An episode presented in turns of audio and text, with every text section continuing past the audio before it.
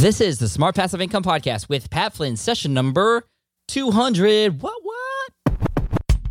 Welcome to the Smart Passive Income Podcast, where it's all about working hard now so you can sit back and reap the benefits later. And now, your host. He can sing songs from Frozen with the best of them. Pat Flynn. Now, as you know, I've been in the podcasting space for quite a long time now, and I've had a lot of success with the multiple shows and, and episodes and even the courses I've created. Part of my success is due to how particular I've been in the tools that I use. And one of my favorite tools is Buzzsprout.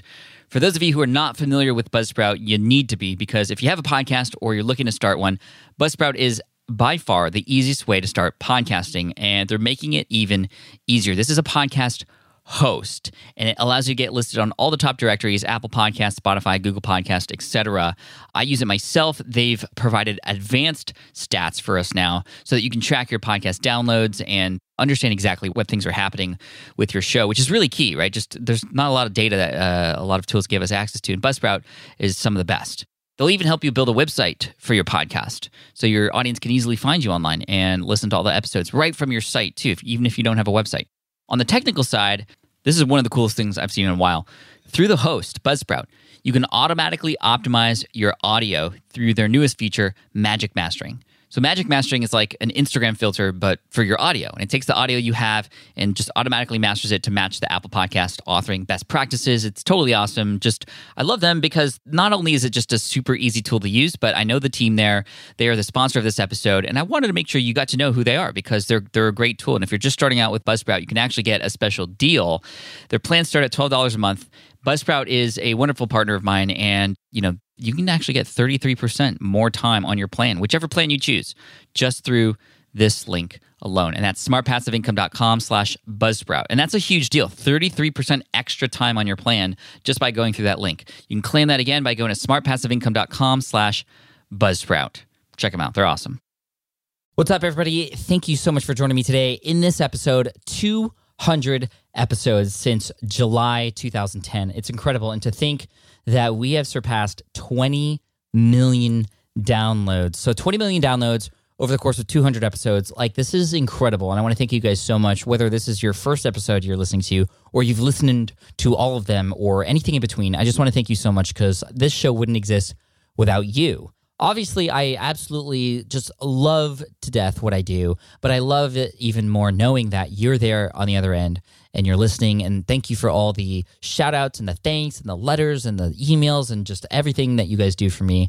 Uh, I am here for you. And especially now that we're in 2016, now that my book is out, I'm just so stoked and thankful for all of you. So I'm not going to talk about my book today. Um, if you do want to check it out, go to willitflybook.com. But this is about this episode and what Todd Tresidder has to bring to the table. Yes, it's episode 200. I didn't want to make a huge deal of it. I think episode 300 will be a big deal where I'll do some like Sparta sort of like a announcement or something. But this is episode 200, and we're going to get right into the content. Todd is a fellow mastermind member with me and Jaime Tardy and Roderick Russell and Josh Shipp. And we all talk every single Monday. But I love Todd uh, for several different reasons. But I loved him even more after I watched him present about this exact content that we're talking about today. I, I invited him to, to talk about the exact same thing he talked about at FinCon last year, the financial blogger conference, and it blew everybody's mind. I actually I actually periscoped this, and I had over 800 people catch that live and just say nothing but positive things. And if you read the title of this particular podcast episode, you know you might be surprised, and it is actually counterintuitive how Todd deleted a third of his content and tripled his traffic. Now, why would you even delete content in the first place? Isn't it supposed to be evergreen and all this stuff? And you know, this is actually a trend that's happening. This sort of content audit. I'm actually in the middle of it right now because come next month or the month after, you're going to see the brand new excuse me, smart passive income design, which is going to blow your minds. It's already blown mine. I'm working with a great team, and um, we are doing some stuff that I've never seen on any websites before. But one of the things we're doing also is a content audit. We're actually deleting stuff, we're changing older content. And the way that Todd explains this, he actually walks you through step by step how to do this it's it's it's amazing and like in like I said in the beginning, it doesn't sound like it would work, but once you understand the principles behind it, it makes sense that it completely works. So without further ado, let's welcome Todd Tresidder from financialmentor.com. Here he is. What's up, everybody? Pat here with my good friend and fellow mastermind group member Todd Tresidder from financialmentor.com. Todd, welcome to the SPI podcast. Thanks for being here. Thanks for having me on the show, Pat.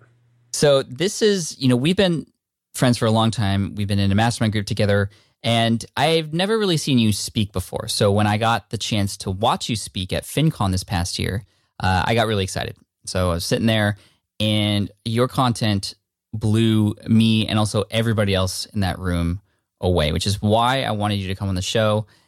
And I even filmed that on Periscope, and everybody on Periscope was like, You need to have this guy on your show because his content is exactly what we all need to hear.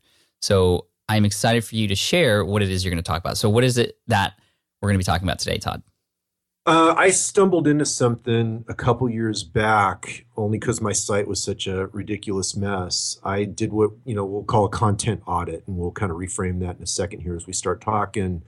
And it turned out that I, it, because of that, it put me on the leading edge of something the big brands are all doing now. And so what I did in my presentation was called "How I Tripled My Traffic by Deleting a Third of My Content." It's a great title by the way. well, as we as we know as content marketers and as writers, right? the title's everything. Yeah, but how you tripled your traffic by deleting a third of your content. So literally, you deleted content that you had already published on your website. And I think the first question people are going to ask themselves is, or ask you is, why in the world would you want to delete content that you've spent so many hours putting into the, your website? Uh, what? Why would you even consider doing that? Because uh, it's off-brand, irrelevant, poor quality. Um, you know, quality is the new SEO, right? I mean, Google's come a long, long, long ways. And you know, in the old days, in the days of long tail keywords and all that, you could just publish a bunch of stuff. You could put out 250, 500 word blog posts, and you'd capture some long tail keywords. And there's old SEO tra- tricks and all this old stuff. Well, Google's come a long ways, and um, you want to create a high quality experience both for from Google for ranking because they clearly they want the best quality experience for their for their users mm-hmm. as well as for your users. You want to create the best quality experience for your users. And you do that no different than you would by editing an article or editing a post. You got to edit your site. And that's why I call it it's not necessarily a content audit, it's a content edit. And I like the analogy you used in the presentation where you talk about your website is almost like a book essentially because it's made up of all these different pieces of content, but you would never publish the first draft of a book. Yeah. Yeah, so that's the analogy I tried to draw since, you know, who I was presenting to was all content marketers in the financial space and and writers and I was trying to draw an analogy that would make sense because people are really intimidated by the idea of an audit, you know, we think of an IRS audit or mm-hmm. you know, anything like that. It sounds like a lot of work and it's going to be cumbersome and it is but um, edit makes a lot more sense to people when they hear it because uh, you know a post you would never just publish a first draft of a post, right, Pat? No, you go through it, you edit it, you read it out loud to fix mistakes, and maybe through doing that you add more points or stories or takes them out. Yeah, and so now you're writing a book, and it's kind of the same thing times ten, right? Mm-hmm. Yeah, so you know you do a rough draft of a book. You start at one point, you draft it out, you get your ideas down and you go back through it and you think, oh, this is terrible, right? And so then you come up with some more concepts, you rework the whole book, you start getting excited about it. Then it goes to a formal edit, you know, where somebody does content edit, and then it goes through a couple more, and then it goes through line edits, and on and on and on. And that's what creates a great reading experience for the buyer. And it's the same thing with your website. If you think about your website, you started on day one and you started publishing content and then you've published it in chronologic, chronological order. That's what a blog does. And so over time, you've built this uh, conglomeration, if you will, of content on the site, and it's been built piece by piece by piece, no different than you would write pages in a book. And so a content edit is the same thing, or a content audit is the same thing as in a book, where you go back you reorganize, you delete the old stuff that's out of date, you tighten it up, you kill your darlings, according to Stephen King. Mm-hmm. You know, you just go through the whole thing and really tighten up so it creates a great reader experience. And it just happens that Google can detect that. They can detect the quality of the site, the tightness of the site, the focus of the site. And as a result, they reward that. When I thought about this initially, I was like, really? Like this this doesn't make sense. But then I thought about it more and actually from a user's perspective, it's like you know, I, I had or have because I'm actually doing this content audit uh, slash edit right now. My team, as we are coming up for a new redesign, we we are going back into our old content. We're deleting content. We're doing some redirects, and we'll talk about some of the strategies uh, in terms of the audit in just a sec. Uh-huh. But you know, I, you know, some of those old posts are totally irrelevant. Some of them are are very much based off of just stuff that was happening that week, and that's it. And so, if for whatever reason people landed on that particular page, they would immediately leave, and that means the time on the site is less, the bounce rate is high, which is all an indication to Google that this is not a site that they should be on. Exactly. And there's even more reasons why it works. I mean, yeah, it sounds a little hokey at first, right? Delete your content, your traffic goes up. But there's a lot of other reasons why it works too. For example, another one is that you're consolidating your links juice, right? So if you're deleting content, but then you're redirecting it, 301, redirecting it to other related content, key point there, re- related relevant content, then you're consolidating all that link juice, all that social media juice into fewer but, but better posts. Mm-hmm. You know, so there's a lot of reasons why it works. Um, but yeah, it's counterintuitive at first to think getting rid of stuff actually increases the value of your site, but it does. And you said you kind of accidentally stumbled upon this. Yeah. So what happened? You know this, Pat, from our being together for for years in the mastermind. Is I've had you know a lot of different business plans, and as I go into develop them, I kept running into what I'd call yeah buts. You know, every time I was going to do something, because my site was such a mess. You know, I had if, I, if I'm going to go implement this plan, then I go, yeah, but I need to get this done first. Yeah, but I need to fix this. Yeah, but I got to get this all worked out. And I finally just kind of threw up my hands at one point and got sick of my yeah buts and said, you know, I just need to get this foundation correct. And I think you remember at the beginning of the mastermind year last year where we set our goals, I set the goal of just getting this thing cleaned out and and getting that foundation set for all the business plans I have going forward and so I just dug into it with fury and started, you know, went through what we'll teach today. And lo and behold, I had no idea it was going to result in increased traffic. Because again, I was kind of on the leading edge of this. I fell into it by accident, and uh, and it worked. You know, once I did all this, and suddenly my traffic jumped. I went, "Whoa, where'd that come from?" And just in recent times now, a lot of the bigger brands are getting into this you know major brands and we can talk about it and they're showing similar statistics so it's not just me a lot of people are having the same experience what other brands and people are experiencing this or doing these audits too okay well hubspot's been doing uh, republishing and and content content consolidation and they've documented 106% increase in traffic wow. on the on those posts and they've more than doubled the leads coming from them uh, moz.com showed some studies on their site where they both increased traffic and they 8x, you know, eight times their lead generation. Um, some names that people may not be as familiar with, like there's another site in the financial space that I'm friends with, uh, Robert Farrington over at thecollegeinvestor.com. Um, he purged about 30% of his posts and documented a jump in traffic. I had a client, coaching client from, from my business, uh, Tulane Medaner. Uh, her site is lifecoach.com and she had a similar pile of yeah buts and site problems. Because obviously to have a url called lifecoach.com you've been in the business for a while. Yeah yeah. And and so she had a kind of a hodgepodge of site platforms and content spread here and there and we went through a massive content audit process and uh, she reduced her total articles by about 50% and in the first two months she doubled her traffic Wow, that's insane. There's even a sound to go along with how awesome that is. That's cool. computer went off in the background. Yeah, sorry about that. No, it's funny. Uh, man, that that that's, I mean, so this works, but like, how does one go about? I mean, this is a huge task. You, I mean, it's easy yeah. just to just say this works. Go do a content audit. I mean, that's obviously much harder than it is said. So, how does like is there a step by step process by which somebody could do a content audit? on their own website? Yeah, there is. Let me give you the 30,000 foot overview and then we'll dig into it chunk by chunk. Okay. Because, like, like we said, it is a, a big task. So, first, let's understand how we map it out and then we'll go through the actual steps of implementation. Does that sound all right? Let's do it. All right. All right. So, 30,000 30, foot overview is what you're going to do is you're going to go to, through your entire archive of content from your oldest stuff to your newest stuff. So, everything, every page, every post. Um, what I did was I had my tech guy literally send me a database dump. And if you've ever seen a WordPress database dump, they come out as numbers. Mm-hmm. Like it doesn't even have the URLs in it. But anyway, the nice thing about doing a database dump, if you can get somebody to do it for you, is that it misses nothing. All right, because if it's in the database, it'll be in the dump. And what you do is you go through and you uh, check off each one and you categorize it according to one of four different categories. The first one is keep, right? So you keep the post as is, and you do that because it's really high quality evergreen content and it reinforces your brand. So that'd be the first one is keep. The second category is improve. So what you're doing is you're categorizing everything, right? Mm-hmm. The second category is improve. And that's something that's good, it's on brand, but it needs some updating, needs some expanding, it needs to be improved.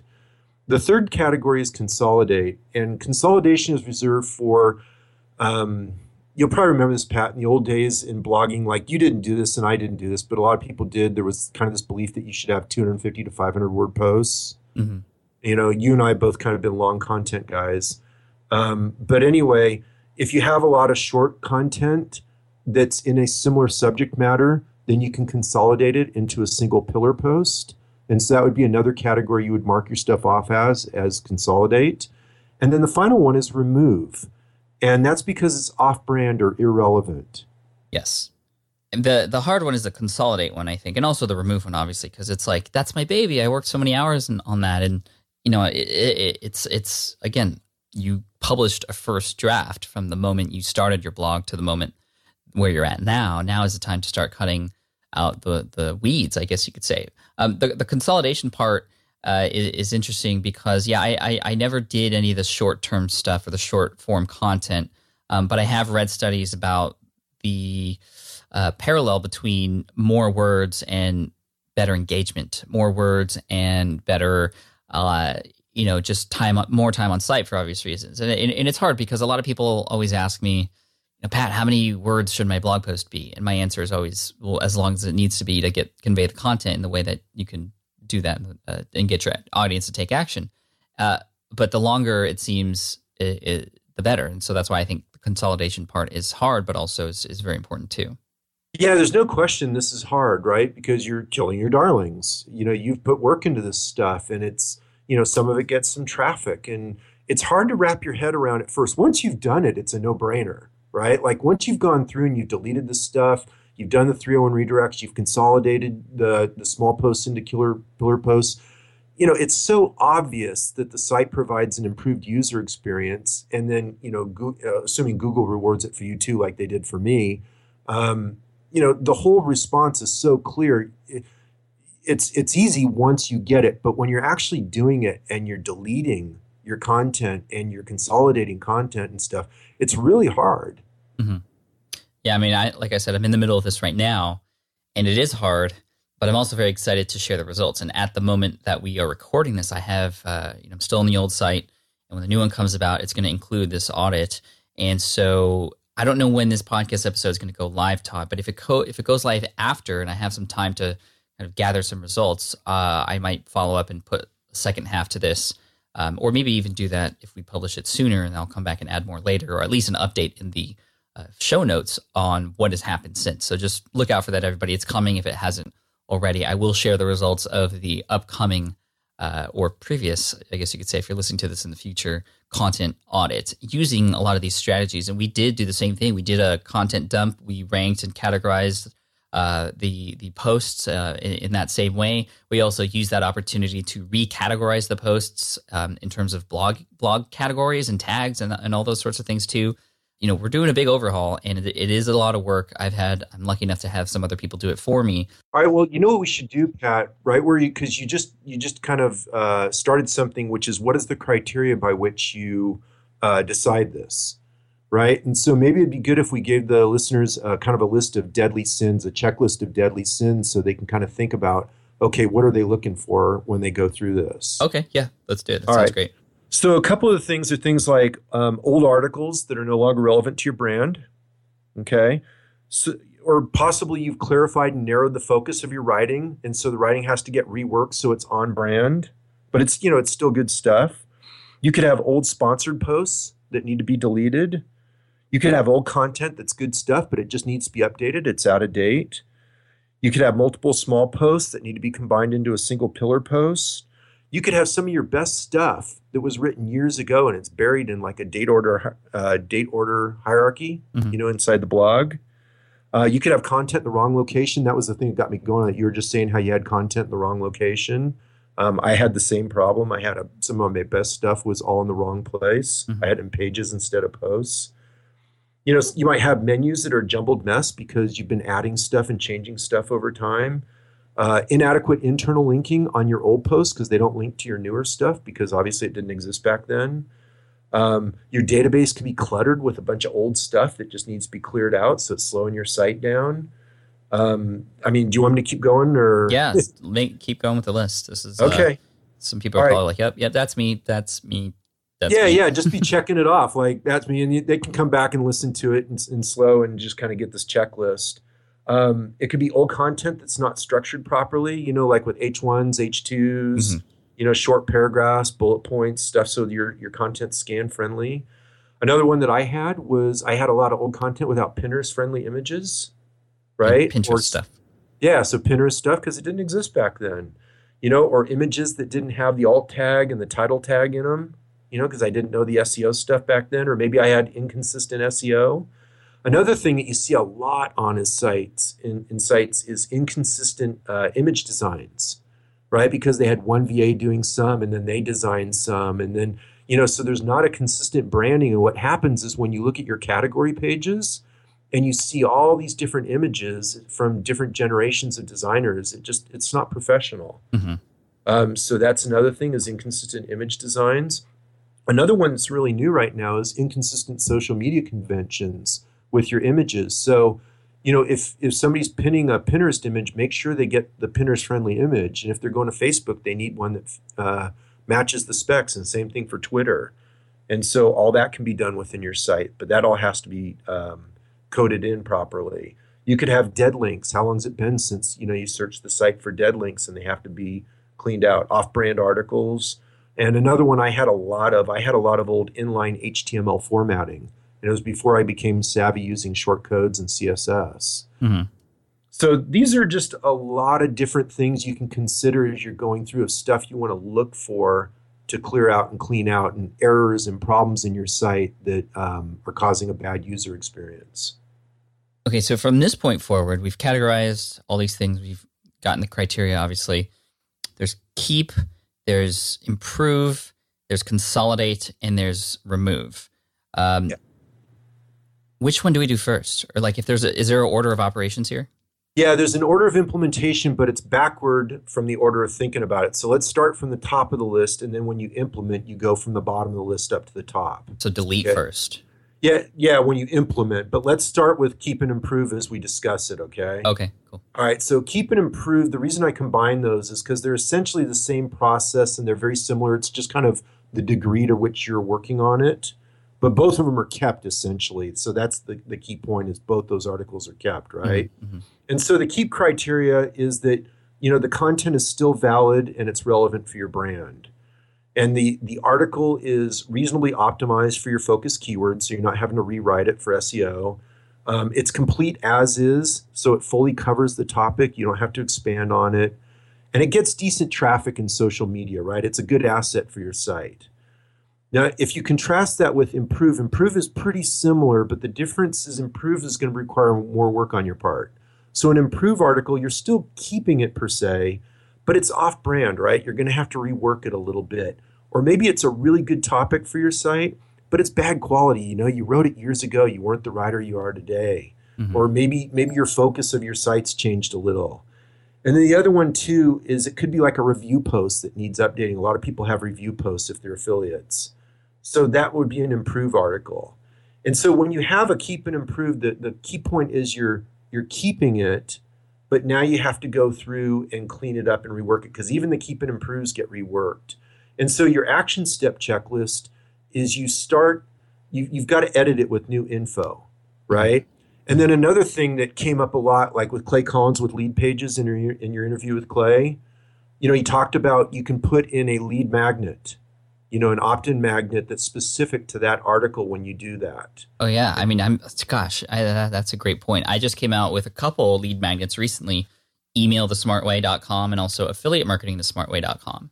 And I have a whole batch of articles that were written a long time ago on those topics. So you're saying I could go back or I should go back and now that I'm saying this, I will go back uh, and include those those links or those opt-in forms to get those lead magnets on those older articles. Exactly. So that's kind of a bonus thing. You don't have to do that, but if if your primary goal is email opt-in conversion, which yours is and yeah, mine that's, is, that's going to be huge. Yeah, then that's a huge thing to do, right? Because you're going to dramatically improve your conversion rates. And so, you know, go in and edit it, possibly create a lead magnet for that for that article. Um, focus on the quality. You know, is it current? Is it relevant? What needs to be rewritten? Look at the headlines, you know, typical article writing stuff. Look at the headlines, look at the opening paragraph. Is it grabby? Does it pull you through? Look at the images according to the checklist I just went through. You know, does it have the proper uh, SEO, the proper feature image? Is everything in place? Mm-hmm. You know, make sure you've got that Pinterest friendly image so it's really easy for people to pin. Um, you know, look at your formatting, right? What I went through earlier about the formatting, the H1, H2, subheads, scan friendly, make sure you got all that Look for duplicate content on your site. Is there duplicate content where you really should combine them rather than just keep or improve? Maybe it really should be a combine. You know, update any affiliate links, check it for dead links. And then another one you can do is you can update your tags. I don't know about you, but when I started blogging, I had no clue what how tags worked. Mm-hmm. And so, you know, to me it was just a glorified category. Like I, I really didn't understand it. So I ended up with this massive tag clutter in my site. And so when I went through my keep and improve stage, I've been clearing out a lot of the tag clutter as well and just getting a much more focused tag grouping. Another thing you can do is update your internal linking, particularly for your old posts, looking forward to newer stuff that may not be linked up. And then make sure you've got the Yoast SEO plugin green light if you're using that. I don't know if you want to jump in here with the Yoast SEO plugin and talk about that for a second. I mean, we could. What do you have to say about it?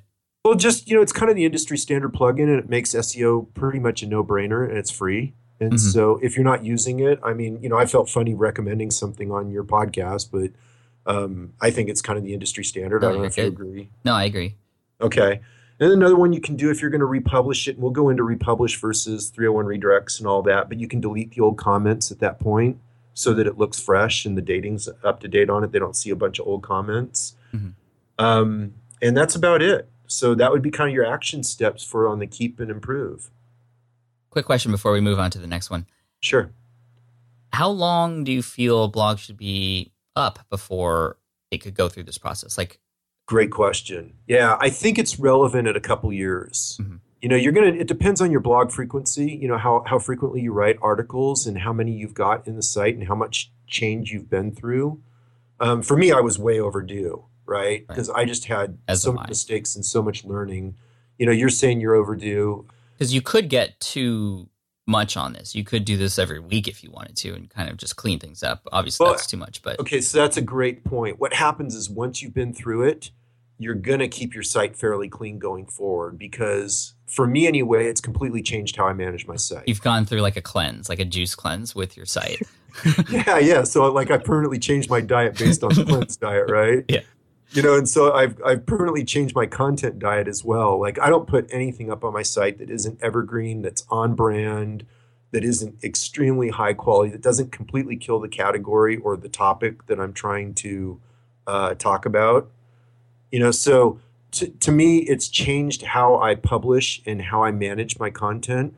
So yes i will the one thing that I have also learned through this is the strategy of republishing. And, you know, if you want to, we can go into that or we can stay on track and do the consolidate and delete and then come back. Well, republishing, this is taking an older, older article and writing a completely brand new article that's essentially the same thing or actually just changing the date on that yeah, so republishing I learned from peers because I hadn't been doing it, but I think it's a really powerful strategy. That's the one that you're seeing HubSpot do a lot, and you're seeing uh, Copyblogger Media also do a lot right now. Is they'll take old posts, they update them, they bring in new images, they change stuff around, and they republish on the same URL. Now you can only do that if you don't have dates in your URLs. It's the same URL. Yeah, so you're keeping the same URL, but what it does is it moves it up in the feed and it sends it out to all your subscribers, right? And so what happens is if you have stuff that's three years old, none of your subscribers are going to remember it. And if you bring it up and make it current republish it, now what happens is you're double downing on all the link juice and social media juice, right? Because it's already a powerful article, but now it goes out to everybody. Everybody links to it, everybody talks about it, it gets a lot of activity again, and suddenly that article climbs in the rankings. And Um, there's several reasons why it's effective. It's also um, now it's got a fresh date on it. And I don't know about you, but when I'm searching in the in Google and I look at different dates when I'm deciding what I'm going to click on, and so when you have yeah. a fresher date, you get a higher click through rate.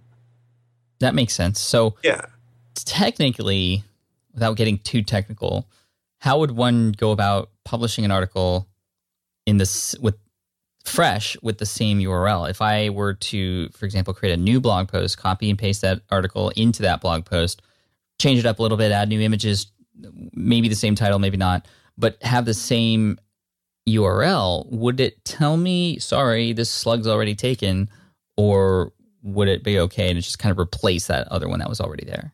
Well, WordPress, you just change the date on it.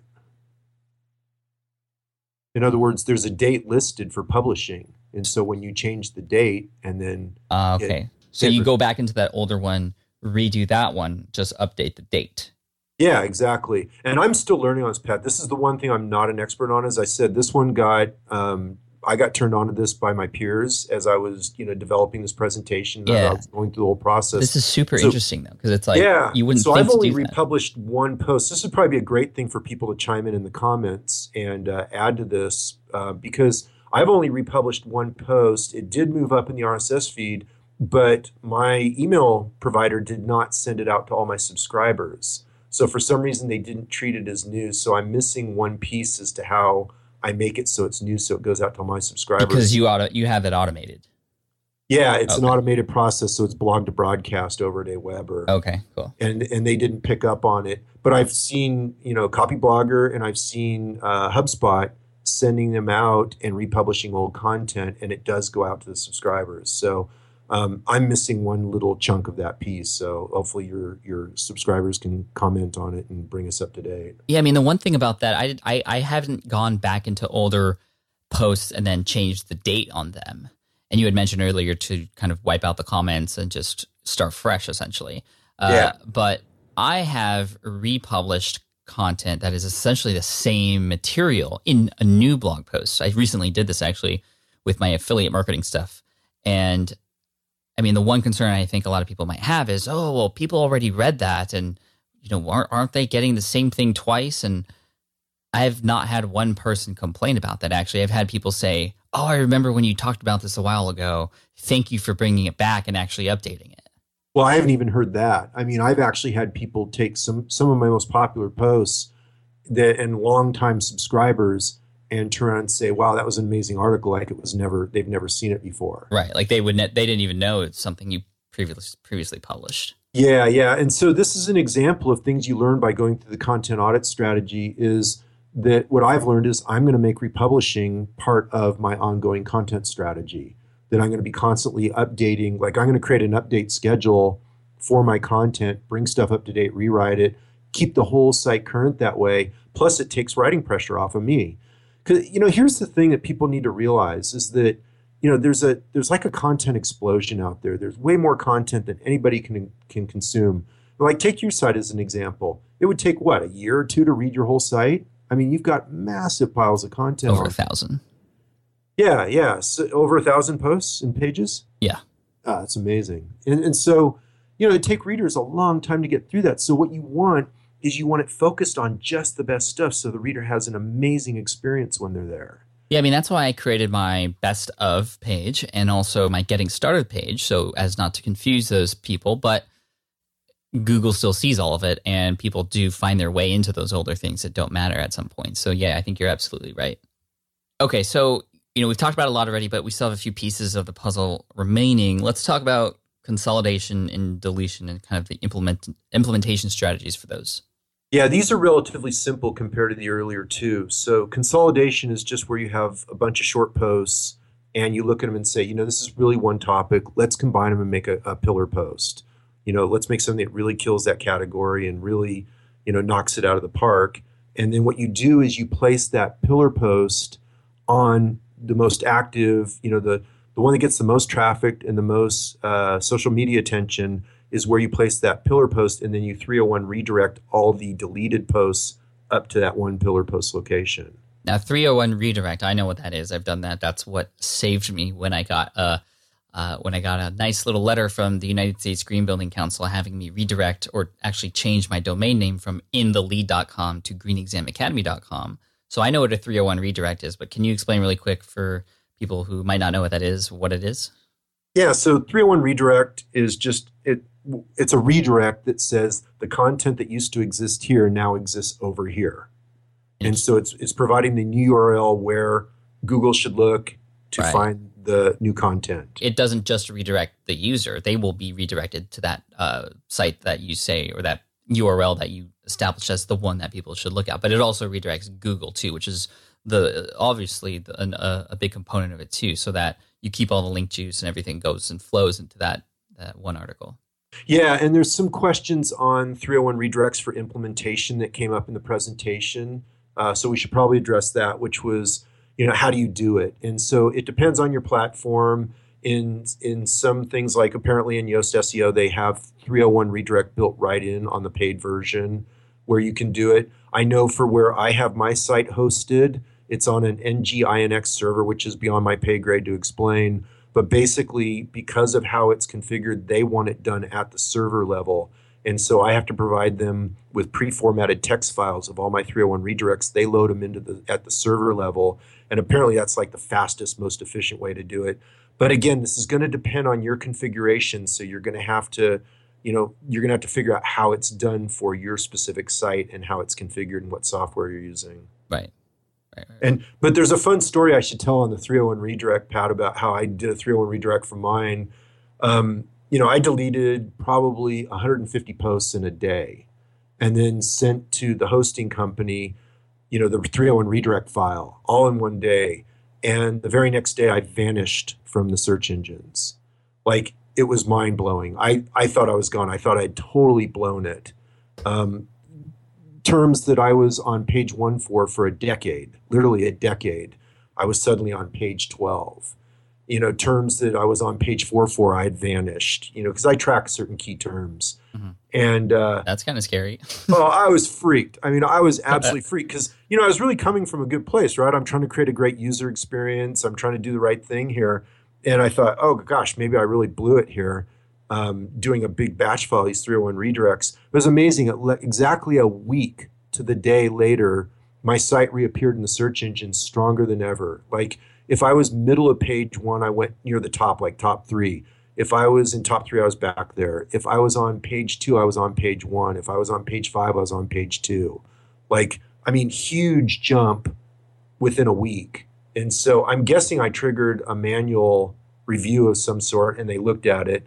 Because the, the key thing is on a 301 redirect, the key criteria for doing it right is you've got to send it to highly relevant content. So in other words, you don't want to be 301 redirecting to your home page as an example. The key when you do a 301 redirect is it's got to be, you know, an equivalent piece of content, a proper equivalent, so that when a user is clicking on something and they go to it, they feel like they found the right thing. Right? Does that make mm-hmm. sense? Mm-hmm. Yeah. So there's a 301 redirect, and that's what you do when you have relevant content. And for me, and probably for you, there's there's hardly a piece of content on your site that doesn't have a relevant equivalent. So for somebody that's been at this game for a while, they should be doing mostly, if not all, 301 redirects. I did not do anything that did not have a 301 redirect. Um, but there are two other forms. There's a 410 and a 404. And so a 410 is an actual delete, right? That means that there's no equivalent whatsoever. You truly deleted it. And the good thing about doing a 410 is it really sig- signals Google that this piece of content's gone and they get it removed fairly quickly. You want to you want a quick and easy way to see what a 410 looks like? Sure. You go to inthelead.com, which was my original URL. For, it is gone. For because it, it literally says gone. The requested resource is no longer available. Blah blah blah. 410 gone error was encountered while trying to use an error document to handle the request. And the reason this is not a redirect, even though I was asked to not use my URL anymore, I was in the first pass of trying to resolve that. I did a 301 redirect and they came back a few weeks later and said, "Oh no, we we told you you couldn't use it, and that includes redirects." But luckily, I had done the 301 for enough time that all that link juice had passed through into greenexamacademy.com, and that at that point, that 410 error was placed onto inthelead.com, and that's still been there for the last. That's been there for the last I don't know seven years now. Yeah, Yeah, and so that's signifying to Google it's truly gone. You know, that the content doesn't exist somewhere else. A 301 tells Google the content exists somewhere else. That's why it has to be highly relevant. Whereas a 410 says it's gone, right? And so that tells them to remove it from the search engines. A 404 is just the content isn't found, right? And so, in my opinion, that's just sloppy web management, right? Because you're giving a lousy user experience by sending people to a 404 page. And so, really, you should be looking at primarily 301s and 410s. Sometimes the 404 is not your fault, though. Correct. Because somebody else who may be linking to you might be linking to uh, to you with the, the, wrong URL, or maybe there's a misspelling or or, or something. Um, so there there are things, and we won't get we don't have to get into the uh, hardcore strategies because I think that I've I've written on four or four pages before. You want to make that experience. You don't want people to end up there, but if they do, you still want that experience to be great in terms of you don't just say, "Hey guys, sorry." You can say, "Hey, you know what you were looking for wasn't here, but maybe this is what you were looking for, or here's how you can find that information." So those are just some things to keep in mind in terms of a 404. Yeah, like on mine, a 404, I have some fun little opening line in the headline, like, oops, you know, we have a boo boo here, or error, something. And then it offers them uh, the four main categories. You know, if you're interested in these, click here and it'll give you a directory of my best stuff. And then, you know, or maybe you want to start here. Maybe, you know, you want to start here and it takes them to my start here page. So I just try to give them a couple logical choices to, again, improve the user experience. Ah, okay, cool. Yeah. So anyway, those are the 301, 410, and 444s um, of how what you're doing when you're deleting content. Which takes us. So we were talking about consolidate when we got into that, and that takes us to deleting, right? So why would you delete content? And the reason is because it's out of date. It could be irrelevant. It could be off brand. It could be really low quality, or maybe it's just, you know, it's not getting any traffic or attention. And so why have it there? Uh, it could be a short post that you repurposed in the consolidation strategy we earlier talked about. It could be old sponsored posts that you don't want to keep around anymore. I mean, you know, there's a lot of reasons why you would get rid of it. A lot of people also had old roundup posts. You know, you don't see them as often, but there used to be a lot of old roundup carnivals. Posts. Yeah, yeah, blog carnivals, and you know, there's a lot of stuff that just shouldn't be on your site anymore. And so uh, those are all things that you can just delete. And then then you, you just go continue on on your merry way after that, right? Yeah. So I think the relevant question here is, well, how do you do all that, right? Like, how do you actually go through this process and put it together? Do you want to cover that now? Yeah, I guess because we've covered a lot and we've covered even the individual pieces, but how do we put it all together? Yeah, so the starting point, as I said earlier, is you get a database dump from your tech guy. If that's kind of beyond your pay grade and you don't have somebody that can do it for you, you know you can go into webmaster tools and they have a fairly comprehensive but you list of your posts and pages it might be a little bit off you could try google analytics so there's different tools you can go to um, that'll give you a pretty good list or you can go to your um, your h oh, i'm trying to think of the, the file that the bots go to hta access yeah, it's not the HTA access. It's the one that is actually what the search engines go into that lists every post and page on the site. I don't know. I have anyway, my guide figured out. yeah, so there's another file that you can look at that'll have that stuff. Um, it's it's for the robots. They find it. So anyway, there's other ways to do it, but the best way is get a database dump. Once you get the database dump, you put it in a spreadsheet. Uh, we want to be clear. This is a really complicated process, right? You're dealing with a lot of content, and you have to manage it. The only way I know to do it and not lose track of it all is in a spreadsheet. Correct. And and so what I did was I first I did the database dump in, and then I added I started adding columns. And you know you just need to add the columns that are relevant for you. So I added the first column was the actual URL because the database dump just gives you a numbered URL. Then I put the title of the post so I could tell what it was. And then I took all of them and rearranged them because the database doesn't or- organize them by categories. So then I structured the whole thing in the spreadsheet so it was all organized by categories so I could make sense of it, right? So it matched how I think of the site being organized, mm-hmm. right? So then once I got everything moved around and organized, then you just start going through according to that criteria list and deciding. Now, this is where you can go a couple different paths. Uh, if you study content audit online, you'll see that there's a lot of tech, you know, technobabble about it, where you can get really complicated with a lot of data. I didn't find that was necessary. Um, for me, once I got clear on what my brand is and what it's about and what do I stand for for my site, it was pretty easy to tell what didn't belong there. And so I started with kind of my quality criteria first, and then I added columns for how much traffic a site's getting or a page is getting and how much uh, social media attention it's getting. And to me, the quality combined with the traffic and the social media attention uh, pretty much told me what to keep, what to get rid of, and what to rework. And so I had another column in there where I entered the the keep, improve, consolidate, and delete, and I started doing all that. Mm-hmm. When I did the consolidates, then what I would do is I would patch all the art, I would move them in the spreadsheet all together so I could see at a glance what all the articles were that were being consolidated. And then I created another column called notes. So like if I was consolidating them all, I would note which one was the final recipient that the main new pillar article would get republished on. Right? So again, it's going to be different. Everybody's spreadsheet is going to be different. But the idea is that you start with the database dump and then you just start adding columns of information as you go through the process to keep it all organized. And then when you're ready to implement, you start from the bottom up, as I said earlier. So you start with the deletes because it's the single easiest thing to do, right? Mm-hmm. And it has the biggest impact. I mean, my big traffic jump came after the delete and consolidate phase. And so um, you go through and you delete because it's easy. You're going to have a whole column listing deletes.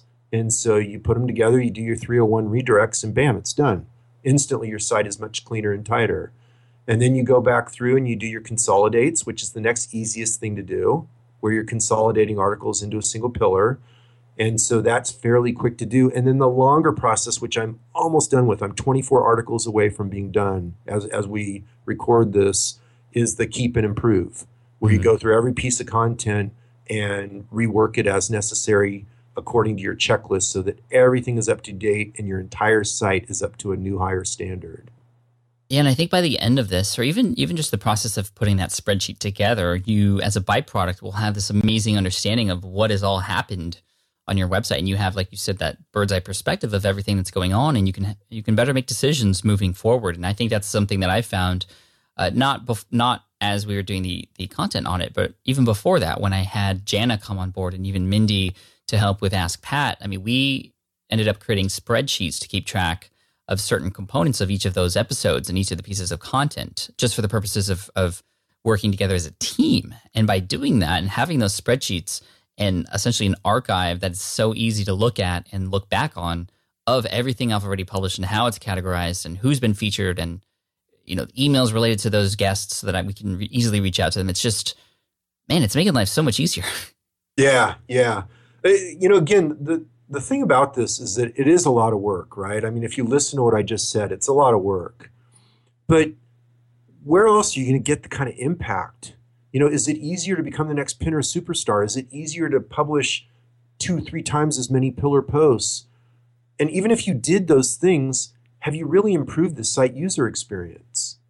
You know, I mean, this is kind of this is giving you a double whammy. You're dramatically improving the user experience at your site, and you have a high likelihood of increasing your traffic as well. And it's not just you're not just pumping new content into your site; you're actually taking stuff away. So yeah, you're yeah you're taking stuff away. And then the other real benefit that came for me out of this is it completely transformed how I view my role as the webmaster and you know a content marketer which is kind of what you were getting towards here like how do i actually run my site going forward so i don't create new messes? Mm-hmm. you know and that's where i got into like now i've adopted a republishing strategy. I didn't have that before but that's going to constantly clean and that's now part of my ongoing strategy. I didn't have that before i went through this process. Love that man this is going to open up a lot of opportunities for people and so uh, Todd, did we miss anything, or did we pretty much cover the whole ground? I think I th- I think we nailed it, Pat. Yeah, I think you nailed it, Todd. Just man, this is this is this is awesome. Uh, if anybody has any questions or concerns, you know, I know Todd's deep into this. I'm into it too, and uh, some of you are probably working this or thinking of doing it too. Head on head on over to the comment section. I'll give the uh, the URL right after this, um, right right after I hang up with Todd here. But uh, Todd, thank you so much for your time and for sharing this, and, and I hope uh, this becomes one of those evergreen pieces of content that we can rehash over and over and over again because this this this is something that's going to be useful now and way into the future too. Yeah, again, it becomes a centerpiece of how you run your site. I mean, I just had to go through the process in order to open my mind to it, but now that I see it, it's just you know, it's like you'd never publish a book without editing it, right? It, once you see it and once you do it, the whole thing is obvious that this is just a part of how you run your site and how you manage your brand going forward. I love it. I think we, I think a lot of us needed to hear that. And uh, Todd, thank you for being the one to tell us. All right, thanks for having me on the show, Pat. Before you go, where can people find out more about you? My site is financialmentor.com. And so, what I do, I do advanced retirement planning, advanced investment strategy, how to build wealth, how to become financially independent. Um, so, I give away a free ebook, 18 Essential Lessons of a Self Made Millionaire. And I have a free e course, 52 Weeks to Financial Freedom. And no, it's not get rich quick, right? It's just what it does in 52 weeks. It gives you a kind of overview and teaches all the principles and all the steps you'll go through. And I give all that away for new subscribers. So love to have people come over. Awesome. Thanks, Hal. We appreciate you and uh, looking forward to uh, sharing the results of this audit if I haven't shared them already. Yeah, I'm looking forward to it. Hope it comes out good for you. Thanks, man. All right. I hope you enjoyed that episode with Todd Tresidder. Again, you can check him out at financialmentor.com. One of my favorite people in the world. Uh, you know, I love. He's such a cool guy. I mean, he goes to Burning Man every year with his wife, and it's so. I mean, he's just he's just an awesome, awesome, awesome dude. And every time I get to, to hang out with him in person, he's just so fun. But also, he's one of the smartest guys I know too, as you can tell from the content here. So again, if you want to check him out, go to financialmentor.com. If you want to get the show notes and links and resources mentioned in this particular episode, head on over to smartpassiveincome.com slash session 200. Yes, we are in episode 200. Can't believe it. It's been, I don't know, gosh, six years almost. And I just want to thank you guys for all the support over the years, all the reviews and everything.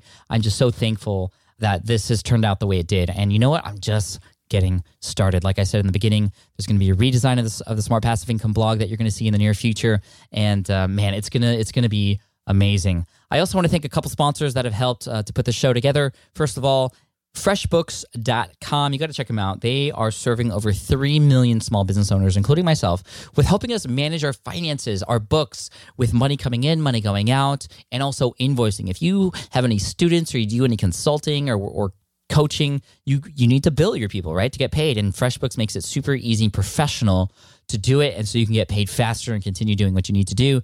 They are an amazing company. I've talked with them in person. I gotten to know them and I trust them and I use them to help me manage my books. And I recommend that you do the same thing. And it's really cool because they also are offering a 30 day free trial. If you want to check it out, you're doing your books by hand, like I was in the beginning, you're eventually going to get to a point where you're going to need some software to automate things and to make it easier, especially come tax season. I mean, it's February now. Tax season's right around the corner, uh, or actually right now for a lot of people. And so it just makes it push button easy to get those reports, those profit loss statements, the balance sheets, and everything you need to make your taxes easier and just just know what's going on in your business. So if you want to check out this 30-day free trial from FreshBooks, go to getfreshbooks.com and enter SPI in the checkout area. So again, that's getfreshbooks.com, enter SPI when uh, they ask you how you heard about how you heard about it. Again, getfreshbooks.com, enter SPI. I hope you've been enjoying the free podcast content here. I'm really excited because I, it's one of my favorite things to do.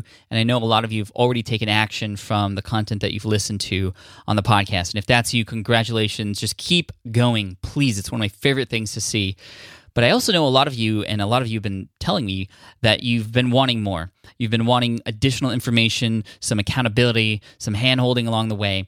And so, depending on what it is that you're looking for, what I would recommend is actually go to smartpassiveincome.com slash courses. You'll see the courses that I'm offering there that are paid courses, but they're there to help walk you through certain processes depending on what problem you have or what issue or what thing you're trying to solve. Go there, check it out. You can see if there's a course available for you and where you're at in your business right now, whether you're just getting started and, and you just want to make sure you have all the right things in place before you actually devote a lot of time and effort into something. There's a course for you there. For those of you looking to get started with a podcast, there's stuff for you there. And there's going to be more courses there in the future. And how do I come up with those ideas for the courses?